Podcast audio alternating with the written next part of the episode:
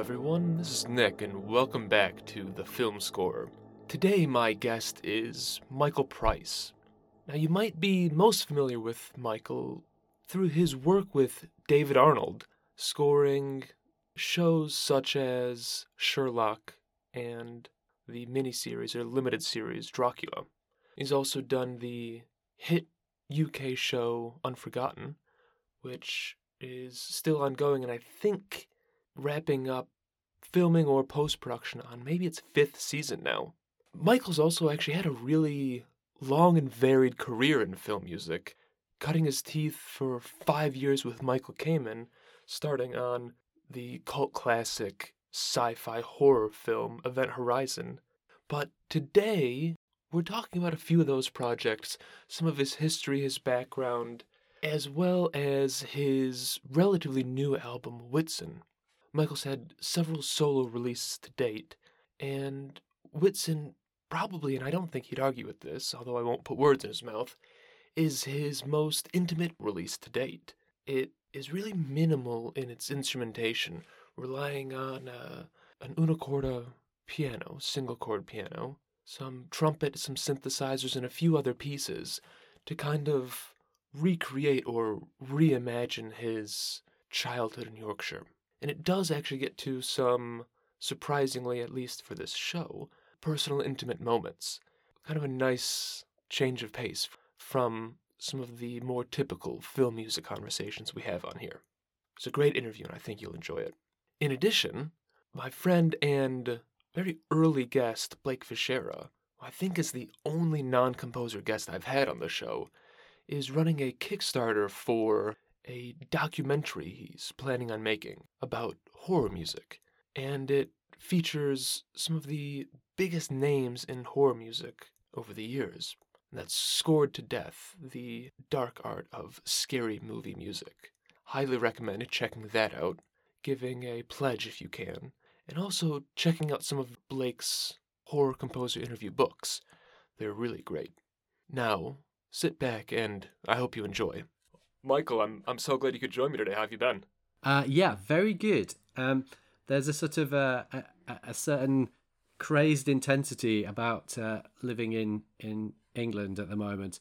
The, the the rolling news cycle seems to be rolling ever faster, but um, I'm uh, quite busy at the moment. So so I, I guess like a lot of composers and, and a lot of people who who might be listening, we, we kind of isolate ourselves off in our in our studios in our rooms and just keep our heads down seems to be the, the best way to carry on yeah absolutely and i've got to say i i seem to have just heard a constant stream of negative news out of the uk since i don't know what was it may of 2016 so Oh yeah, I mean, almost all self-inflicted as well. We're, like we're, we're sort of repeatedly punching ourselves in the face. But, uh, God bless, God bless them. But at, at, least you're able to isolate yourself a little bit and, and hopefully That's tune right. some of that out. So, what sort of things have you been working on? And and I know that maybe if some of it's film, TV related, maybe it's too early to to give any juicy details. Talking to film and TV composers, I I always think is a sort of you know sometimes a thankless task sometimes slightly, slightly fruitless in, in that you're absolutely right when when you're on something particularly if it's a new something that isn't a sort of a continuing series then then you're almost always locked into slightly complicated non-disclosure agreements under under pain of excommunication in terms of actually sort of saying too much. But actually where I'm at at the moment is is slightly different in that one of the facets of the last maybe 10 15 years with the writing that I do is that TV, by not particularly by choice rather than film, but, but I've been lucky enough to be involved in some TV series that I've, that I've run, and and you never know when you when you start when you see the first sort of maybe a, an assembly cut or you see a pilot episode everybody's wise with hindsight, but at the time when you first see it, nobody knows whether it's going to be good. you're, you're sort of you're you're filled with enthusiasm because that that really should be your sort of default state anyway. So you know it's it's great whatever it is. I'm happy to see it and happy to to make a start, but there's this sort of alignment of stars, a sort of constellation that has to happen really for for a TV show, particularly to really capture the imagination of uh, of people who who would watch it to such an extent that they would want another series and then another series after that and then another series and, and, and for it to keep running. And that sort of enthusiasm from the audience ha- has to be matched by the continuing availability of the main cast of, of the mm. showrunners the writers the execs the composers ev- everybody involved. And so what I have on my desk, literally sort of in front of me, if you could turn the camera round or whichever point it downwards, is a, a UK show called Unforgotten. And, and we're just working on series five of that right now. And Unforgotten for me has been um, something uh, you, can, you can find it on Netflix for non UK viewers. It's a, it's both a beautiful show in its own right. It's a very kind of understated human show where the two main detectives solve uh, sort of historic murders, but it's much less about the sort of procedure and uh, and and sort of car chases as it is about people.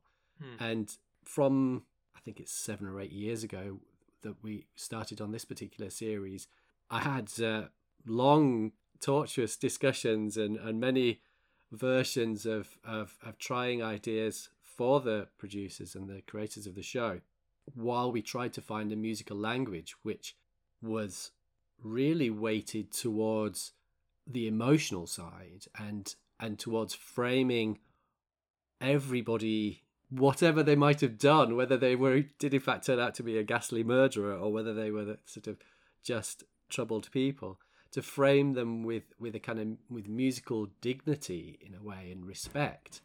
And, and so the musical language for the show has ended up being very close to, I think, probably my kind of um, native tongue, if you'd like, my sort of natural musical language with strings and amazing cellist Peter Gregson playing this mm.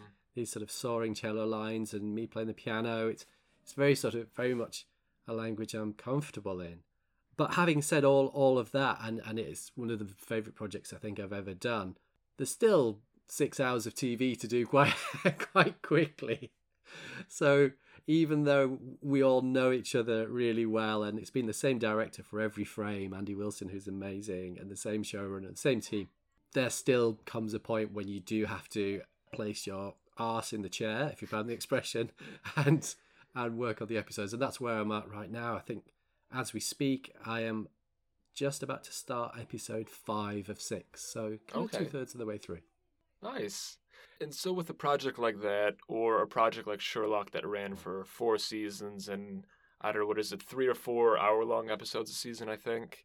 Yeah, I mean that that had in a way sort of uh, originated a slightly new format of three 90 minute episodes. 90, so, that's right. So they really were kind of everybody likes to think that their TV shows are feature films, but practically speaking, like it's sort of you know when they are 90 minute episodes, they they kind of are but at, but at least unlike other you know more recent shows those hit the the timing that we're all used to rather than it being a movie stretched out over 8 hours. Yeah. But when you're doing those longer running series how does your approach change over time? I mean you mentioned earlier how things get more obvious with hindsight and i'm sure if you knew something was going to be 5 series you'd have a different approach and you'd set little thematic Easter eggs and motifs to build out, but you have no idea at the beginning. So, h- how does that approach so change as it goes?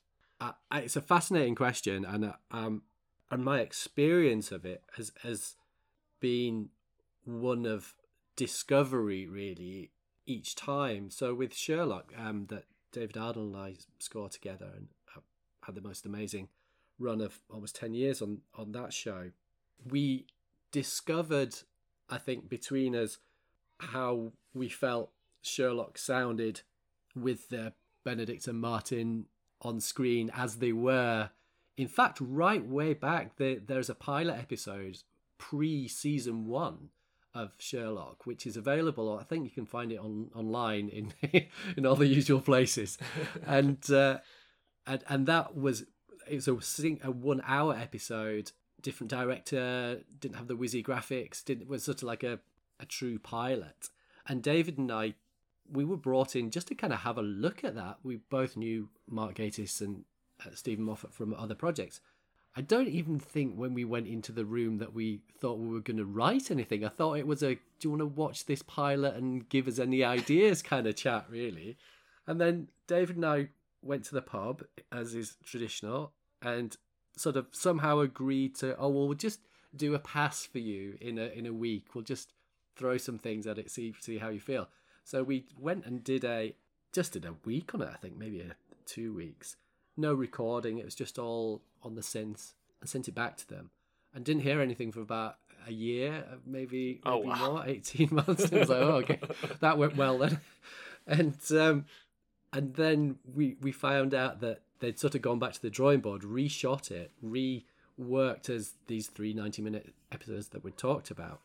And they had a different director in, in place then.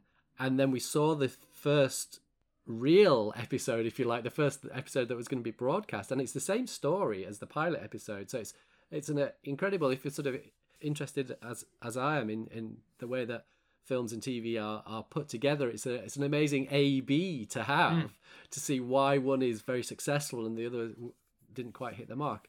But long and short of it, that first pass that Dave and I had done on the pilot episode seemed to contain almost everything that we needed for the first Really? season of of Sherlock. Of course, we jazzed it up a bit Right. and uh, you know recorded it and and tried to make it really work. But but conceptually, a lot of those first impressions were the sort of the seed of the language. What then happened with Sherlock, uh, which is different to how Unforgotten has worked out, is that as Steven Moffat and Mark Gatiss' imaginations grew and the scale of the stories grew and the sort of you know ever more kind of almost operatic sense of, of what was what was going on with Sherlock as it progressed through the, through the different series David and I found ourselves just trying to go with that. And so consequently the score if you kind of a b a cue from the like season four uh, towards the end of that with a season one cue it's so much bigger by the end. You know we were we were throwing everything we'd got at it uh, not just because we could but because the show seemed to respond to it. Everything was at such a high level of drama that really sort of intense music making seemed seemed to really suit it and so in a way with Sherlock there was a sort of a a constant expansion. I'm not, I'm not quite sure where it would have gone if if there ever is a season five. I'll be the la- I'll be the last to know. But if there if there ever was some more Sherlock, I it felt like I'm not sure we could could get any bigger.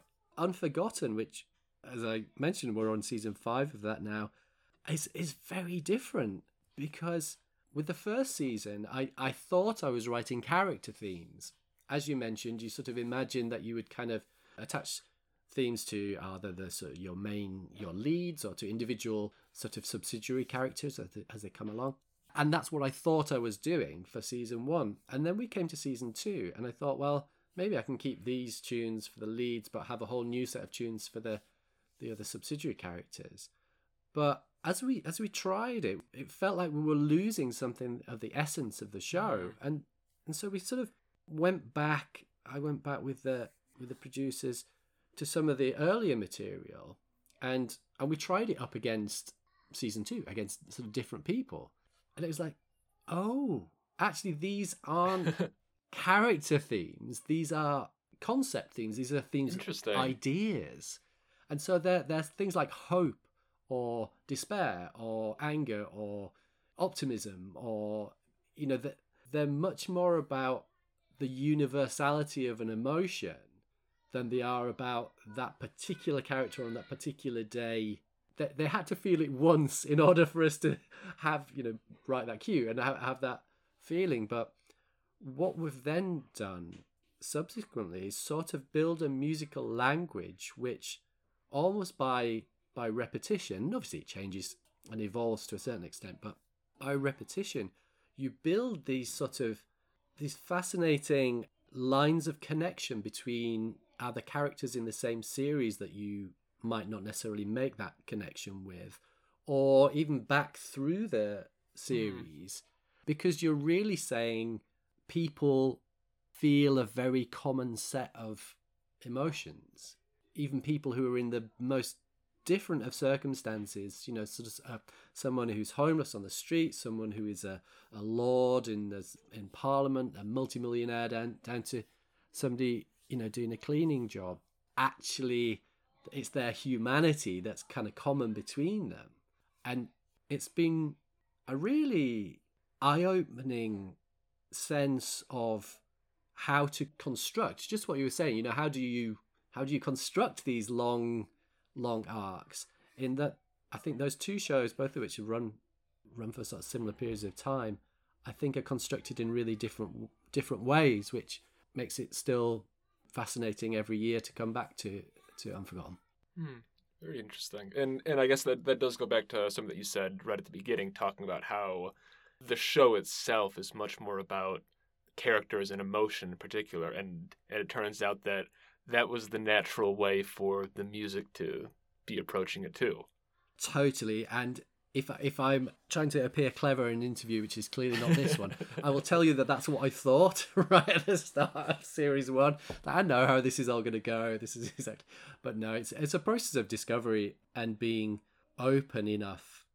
I, I think maybe, and and if we talk about some of the projects that I was involved in sort of earlier in in my career, I think maybe one of the the differences that I notice in myself now, and I'm considerably longer in the tooth, is a, an openness to fail and to not know the right answer, which is slightly counterintuitive in that you, you, you sort of think maybe after all these years in, in the industry, you, you would either want to project that you know the right answer or perhaps experience, you know, feel that you do know the right answer. And one of the continuing joys, I think, of sort of carrying on working is feeling comfortable enough. And I, I guess that's where the confidence or experience gets me is to feel confident enough to be vulnerable, which is sort of a great state to be in. I say I don't know in spotting sessions and in review meetings like 10 times as much as I as I would have done when I was 30. and I think that's a natural progression, or at least I, I, hope that it is for most people, where as you get more knowledgeable and experienced, you realize in a lot of instances it's it's okay to not know something or to go, oh, I thought this was going to work, but you know what? It doesn't. We need to reevaluate.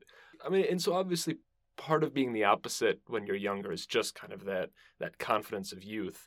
But do you think part of it is also a necessary aspect of when you're a, a younger composer working in media because there are only so many projects and it, it seems like such a competitive, tough industry to break into that if you show weakness in your first, second, third project, maybe people will get the wrong idea about you. I, I think you're absolutely right, but I, I think it's more driven by terror than it is by anything else. I remember visceral feelings of fear early on, just sort of not just passing sort of sensations of minor nerves, but you know th- those proper I'm about to be sick.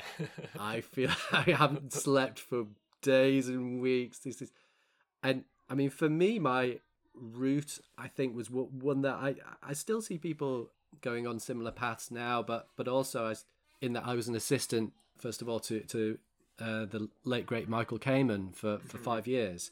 For anybody who's who's enjoyed Michael Kamen scores over the years, I was I started with the first X Men film and a film called uh, Event Horizon. That was my first day on the job. It's a very dark sci-fi film. yeah. yes. A cult classic. Now I'm not. I'm not sure if it qualifies. Uh, so I started at that end and went through to Band of Brothers. That was uh, mm. the last project I did with Michael. One of the things that that that experience of those five years did show me or uh, allowed me to participate in was this sense of extraordinary freedom that Michael allowed himself, which could be quite frustrating if you were the one who was trying to organize everything and get it get it all to happen.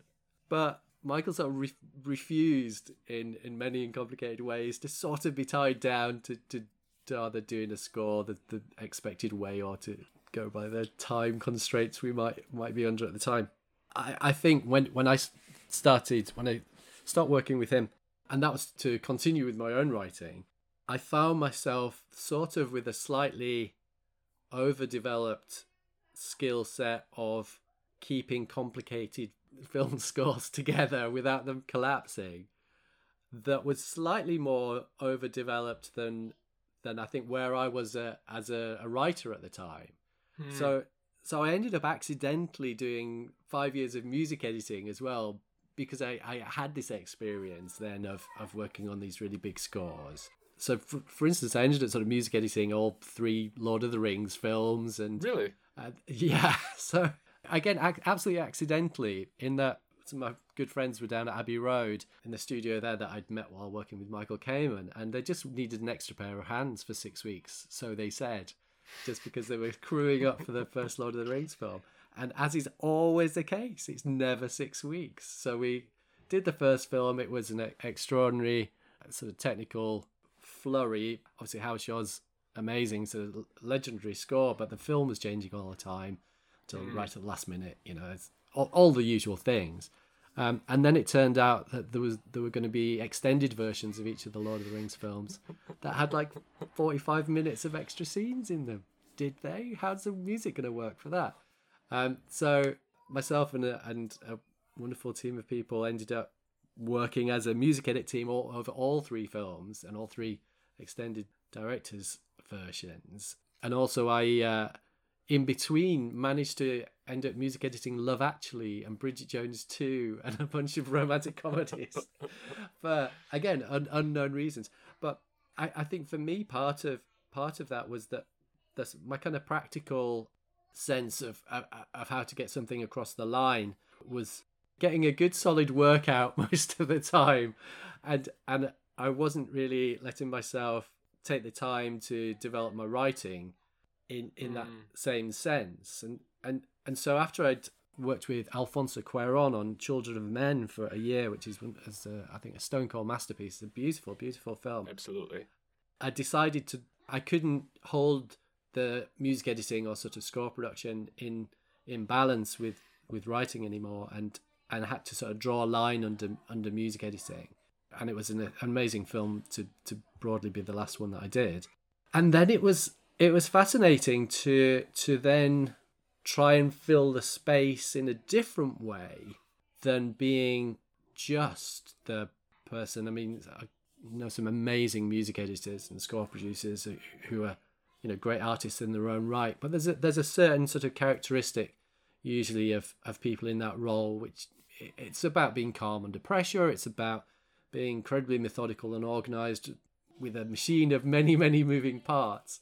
I think part of what i took the opportunity to to let myself do perhaps in my 30s and into my 40s was let myself not be quite so organized let myself not be quite so you know kind of eager to fix things down mm. and, and to play more.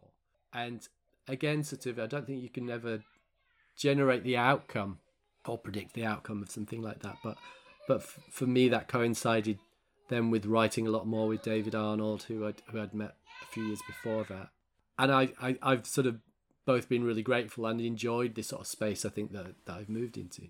Yeah, absolutely. I mean, and, I, I think it, it makes sense as a as a progression too. There's a couple pieces I do want to jump onto in a moment. So oh, one one is talking about oh, there's more than that, frankly. um, but you know, we we don't have five hours. Yeah.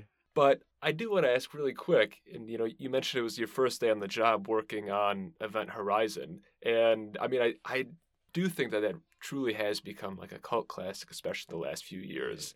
And and interestingly too, you know, I think the score also featured Orbital. I don't know if it was co-written or if if they were just separate cues. I don't remember. it's it's been a while since I've seen it. Yeah, yeah, yeah. I I think collided with each other might be the, best response, physically as well as everything else. So does it surprise you that that movie has such a fervent following now, and I think as time goes on, gets more and more popular and, and well regarded.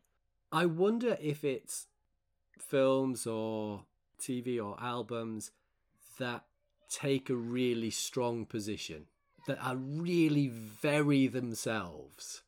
And at the time, I think it's almost always too much. It's like, what what is that? Why is that so off the scale in so many different ways? But I think then as time passes and we, we look back at films and albums, books, we don't really remember the ones that were just kind of safely yeah. what everybody else was doing at the time.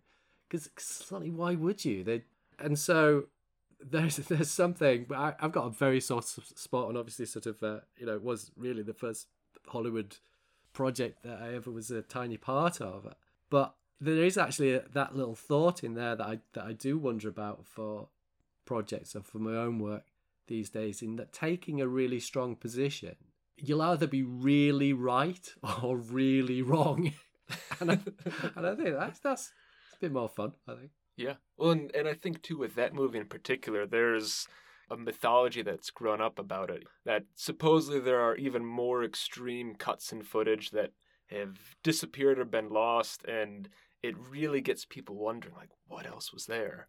That I mean, I, there's probably I shouldn't I shouldn't say this on the on the internet, but there's probably somewhere in a hard drive in my loft, like early versions that were working. In fact, I definitely shouldn't say that.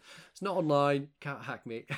and the, but I think there's there's this sort of, I mean, it touches on how how much of a strange and insular, but also wonderful world it is being part of the production on a movie or or a TV show. In that there are certain ones where, and this I often say this to to younger composers or people who, who want to perhaps find themselves in a composer team or and visit in a studio and is to say that the room that you're in, whether it's the studio for a session or the cutting room with the filmmakers, is absolutely or should be an incredibly safe space in that you want everybody in that room to feel that they can trust everybody else in that room so that they can say the wild thing. They can put that shot in that really shouldn't be in that they can try things when that really works when there's trust between the composer and the filmmaker the filmmaker with their execs and the studio teams you set the conditions that it doesn't always produce exceptional results but you set the conditions for it often when it doesn't work and have been part of a lot of shows a lot of films that have been fairly tense it's because that trust has broken down, and, and I, I look for that in collaborators and and people to work with in all forms of my work now. Is is that I'm I, I like that atmosphere of trust. It, it it makes absolute sense, and that's something that I I would want to talk about more. That collaborations generally, you know, working with David Arnold and and Peter Gregson, who I actually had on the show. Uh, about probably around this time last year to talk about his his uh, release for Patina. Oh, amazing! Was he rude about me? Did he even mention me at all? I, I, no, he. I actually I asked if he knew you. He's like, ah, never heard of him. never liked it. Love Peter. And and maybe we can turn back to that at the end sure. if we have time. However, I I don't want to forget that you also have a new release out. Because it came out in what earlier mid August, I think. Yeah, I mean we've been slightly. Uh, this is the album called Whitsun, and um, I think the and this touches on some of the things that we were that we've been talking about earlier. The the layers of vulnerability, the layers of private to public, the the different permissions that we all give ourselves have always fascinated me. We were talking about the sort of permission to even sort of strike out as a composer rather than a music editor, as a permission to to make albums, not just scores, permission what permission you give yourself for what those albums might be. Before I released two albums and, and an EP, uh, in fact, a couple of EPs on a label called Erased Tapes, which I'd, I'd been part of a an ongoing exploration really about often they were to do with a sense of place and I recorded the first album in Berlin which was a great experience and actually sort of got a flat share and moved over there for a while while I was sort of, uh, working on it just really soak up the atmosphere. And then the second album I'd I did in a uh, it's called Tender Symmetry. I did I did in a, a series of uh, locations in the UK, sort of not studios, including some tunnels in the cliffs of Dover where Peter mm. Gregson, the aforementioned cellist, and I wore hard hats to to be underground playing and recording in these tunnels, ninety feet under the ground and Kieran, our lovely singer. That if anybody wants to see humorous pictures of those, they're available on my Instagram. but what what I found myself uh, returning to to the in this last year was that although those are fascinating projects that I, I was really keen on, also they were they were always at some distance from Hmm. from me as a person. It's like I love Berlin, but it's not where I grew up. It's like Right. it's it's someone else's story, and it's a super cool story, and all these different houses and different locations in the UK they they're really interesting, but they're not my story. So the origin of of Whitsun was when we were clearing my granddad's house after he passed away quite a few years ago now. One of the members of the family found uh, a book of pictures of my mum, her baby book from when Hmm. she was clearly a baby. They somehow, I think they were passed around. I'm not sure my mum wanted to, to keep them. They they arrived on on my desk, and one of the cousins said, "Oh, do you want to keep these?" And looked at these and thought these are amazing. So they're, it's a series of, of little sort of sepia pictures, photographs of, of my mum in her first couple of years. One particular little collection of them uh, taken on the beach at Scarborough in in Yorkshire, with my grandparents holding my mum between them when she's one. And you look at it, and it looks like a perfect sort of nostalgic family shot on the on the beach. But then the uh, handwritten date note underneath says, I think it's July or August, uh, 1939. Hmm. So both literally and metaphorically, because they were on, they're on the sort of uh, on the east coast of of England. The Second World War is just out, just out of sight, and Yeah. uh, they were looking in the direction of of where what was going to be the sort of most significant world war in many ways that there's ever been, and yet there was this innocence. It was sort of like a one year old little girl, and the, my granddad wearing amazing sort of trousers quite high up around his waist, and everything that you'd hope for for a, a picture from the 1930s. And so I sort of took this as a, as a starting point to, to make what what is in fact a really really personal album where there's sort of I wasn't hiding behind any of the things that I usually hide behind, which is other people's beautiful playing and orchestras and big studios and those sort of things. So I so I played everything myself, and I've got a piano called an una corda piano, which is a single stringed piano. It's got a very distinctive sound. It's a beautiful handmade thing, where the strings are slightly thicker because there's just one of them, and so it's there's an, almost a bell like quality to it Hmm. and then uh, I have a slightly unnecessary collection of beautiful vintage synths as well. So that there's some vintage synths on it, and some piano, and a little bit of singing, and, and some trumpet, which is my the instrument I played all the way through school and, and uni. And in a way, I I think that album available on all good streaming services and on cassette and various nostalgic uh, forms for anybody.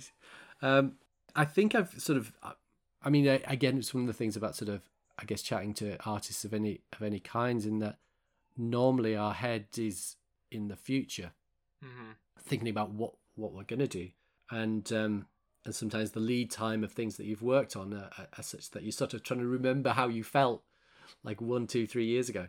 But I think for me, Whitsun has has been a sort of slightly cathartic process of sort of giving my, myself permission to be incredibly incredibly open and incredibly personal and incredibly vulnerable and simple. It's very simple in many ways album com- not hiding behind sort of whatever orchestral technique i've got. And so i'm now fascinated where next year will go from there really because i think the set of per- permissions that i've given that i've given myself are, are, are much much wider now which is a, a lovely free feeling. Yeah, well, but I mean, I, I do imagine it's got to be difficult making that decision in the first place because talking about your childhood loss, things like that, that's not a that's not something that you bring up in the first five minutes of meeting someone or of small talk. Those are very personal things, and so to be able to pull some of that out and kind of bring it into the world has to be a difficult choice to make.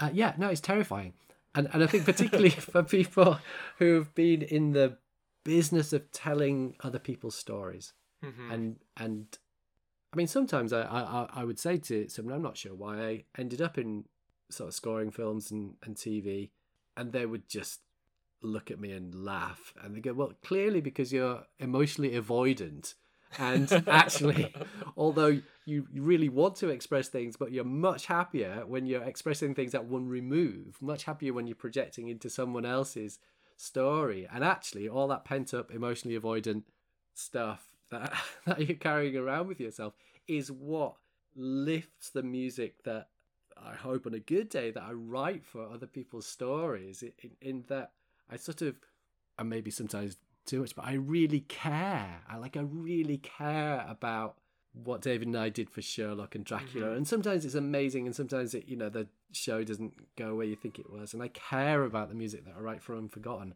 In the moment when there's a character on screen and they're experiencing an emotion, I, I sometimes feel that I'm doing a sort of not dissimilar job to the actors in that I'm sort of very present with what it is to to be that person at the at the time. And I think if you talk talk to actors, I've I've got some lovely active friends now. They're um, perfectly happy talking about everything else, apart from really their sort of interior lives, their their real selves. They're happier in character because otherwise they wouldn't be actors. That's sort of often there. Um, so so yeah, it is it is very interesting to try and explore that side now. But you know, I'm a parent now. We've got two beautiful children. My own dad sadly died last year. I'm in that period of time where I think it's sort of like, yeah, if you're not going to do it now, you're mm-hmm. not you're not going to go there. So uh, so yeah, I I kind of I think I'm going to pull the plaster off a bit more, see what's underneath. I had read about that, so and I know it happened last year. I'm I'm sorry to hear about your father. It's it is a tough thing to to go through. Do you know it? It's both incredibly incredibly common place and uniquely challenging. Yeah. I, I I think I understand. I, I you know I've had so many other friends who've lost parents.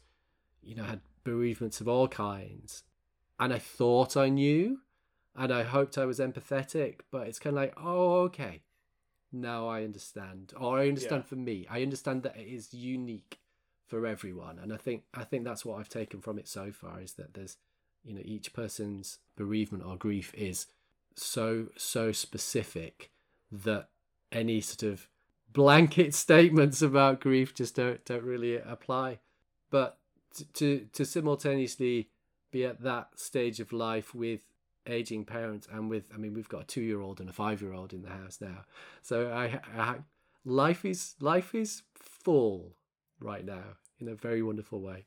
It is an interesting way to phrase it like that as well where where in that instance where everyone's grief and bereavement is is unique in their own the same thing had happened to me when i was a child. And so i can i empathize with people when that happens to them but it's been however many years at this point i have no idea what to say to somebody and at the same time i don't know like i can't think about oh if only someone would have said this to me i'd have felt better. It's like we're all so siloed off in one regard. I i think it's it's fascinating it's in, an incredible still in sort of you know all many parts of western western culture an incredible taboo in that it's you know one of the few things i mean British people don't like talking about money either. I mean, Americans are happier talking about that. Yeah. Basically, death and taxes. You know, nobody nobody really wants to sort of approach them. And and I think for me, my experience of trying to explain to to Emily, our our daughter, about death, just and because little kids just ask the questions. They mm-hmm. they they're not they're not holding back for fear of offence. They were just going to go, "Where's Granddad?" And is he coming back? You know, all the sort of stuff that really kind of got to face up to. And yeah, so never any right or wrong things to say, but I think perhaps presence is always appreciated. Mm. And I think it's probably what I've learned. Um, yeah. Whether that is silent presence or sort of virtual. Uh, I think presence rather than absence. Yeah, absolutely. I think I think that's very good uh, advice on that regard. Somewhat similarly, too, it's one thing to tell your children or your your grandchildren about your childhood, how things were growing up. You know, I, I had that experience a lot when I was younger, but that's a unique position now to where you can have your kids listen to this and be like, this is kind of my sonic reimagining or, or nostalgia of my childhood and, and something that for pretty much the rest of us out there won't have that same experience. So it's it's a, an interesting gift you can give too. One of the things that we have found ourselves as a family doing, we take. I'm a bit of an amateur photographer, so we, we, we take loads of pictures and videos on various formats, unnecessarily expensive cameras, and um, actually, what we're finding as a as a family is that music is one of the ways that we sort of communicate with each other. Mm. So both the kids absolutely love making up songs, dancing, coming and sitting. I, I we were talking about working from home earlier. I, I now work from home rather than being having a separate studio, which is a, a mixed blessing, shall we say. it's, it's a little less easy to concentrate sometimes, but also marvelous to be around everyone. And in a way, we're sort of we don't think about it very much because it sort of uh, just is part of the air that we breathe. I think right around here, but it, it's sort of a way that we an extra way that we communicate with each other. I'm often fascinated by bilingual families or trilingual families who switch between languages as they're speaking to each other. They seem to have sort of some words in one language for certain situations, and then they will sort of seamlessly switch into another language. And I think we, as a family, we sort of do that with with music as our second language. Mm. So we'll start singing things to each other, just like what do you want for breakfast? I like some toast. You know, and it sounds like some sort of dread, dreadful kind of like stage, like a, one of those episodes from Glee that you really hoped wasn't going to happen. But actually, what it sort of then has this fascinating sort of connection. And, you know, I I don't know whether either of the kids will want to make music their career. I, I secretly hope they don't really. it's fairly brutal. But I hope that they keep this the joy and spontaneity, whatever they do, keep the joy and spontaneity of having music as a as a language, and that is my profound hope for for anyone who's who's listening, is that the innate joy of of making and participating in music doesn't cost anything. The heart of it can't be commercialized. It in itself is ju- it's almost the purest expression of sort of joy and connection that that you can ever have and it's sort of so easy. I mean, I don't know what what your experience of this uh, has been, but for, for many people, they would play as a child or play as a teenager or maybe even play through college, but then life gets in the way, and then they and then playing takes less. You know, there are other things that that we feel we should do, but if just one person made a little moment to to play something or sing themselves or with, with someone else in their family or with a friend, just that tiny one act, I think, is joyful and worthwhile. It is. And I would imagine there's not a single person, or at least very few people, who played as a kid or in college and then fell away, who are happy about that, who are like, you know what? not playing the piano, never touching it again, best decision of my life. Nobody ever says that at a party, do they? like, and it's it's it's something you know. Once in a while, um, you know, if you are in a sort of social situation, it's always the thing. Sort of not to mention if somebody does say, oh, "What do you do?" You're just gonna go, "I sell insurance." Just because if you say, if you say that you're a musician or a, you're a composer, for some people it it lands really tough for them because mm. they hmm. kind of go, "I loved playing X Y Z, whatever the yeah. instrument was. I loved singing, and I don't do it anymore." and you and you spend the next 20 minutes with your sort of arm around them, feeding them wine, going, it's going to be okay. You just sing some show tunes, it's going to be good. well, on on that note, Michael and I realize we're we're getting close to uh to time. I'll I'll release you. Oh, a joy to talk to you though. What a joy! No, it was it was great, and I I really do appreciate I appreciate your time. I appreciate you coming on. Great to chat, and I've I've spun Whitsun quite a few times. It's a it's a very good oh. listen. I'd recommend it to everyone. Thank you so much. Well, thanks you, and and to to anyone if you do find yourself playing or singing, send me a note on Twitter. Cheer us both up. That's what we should do.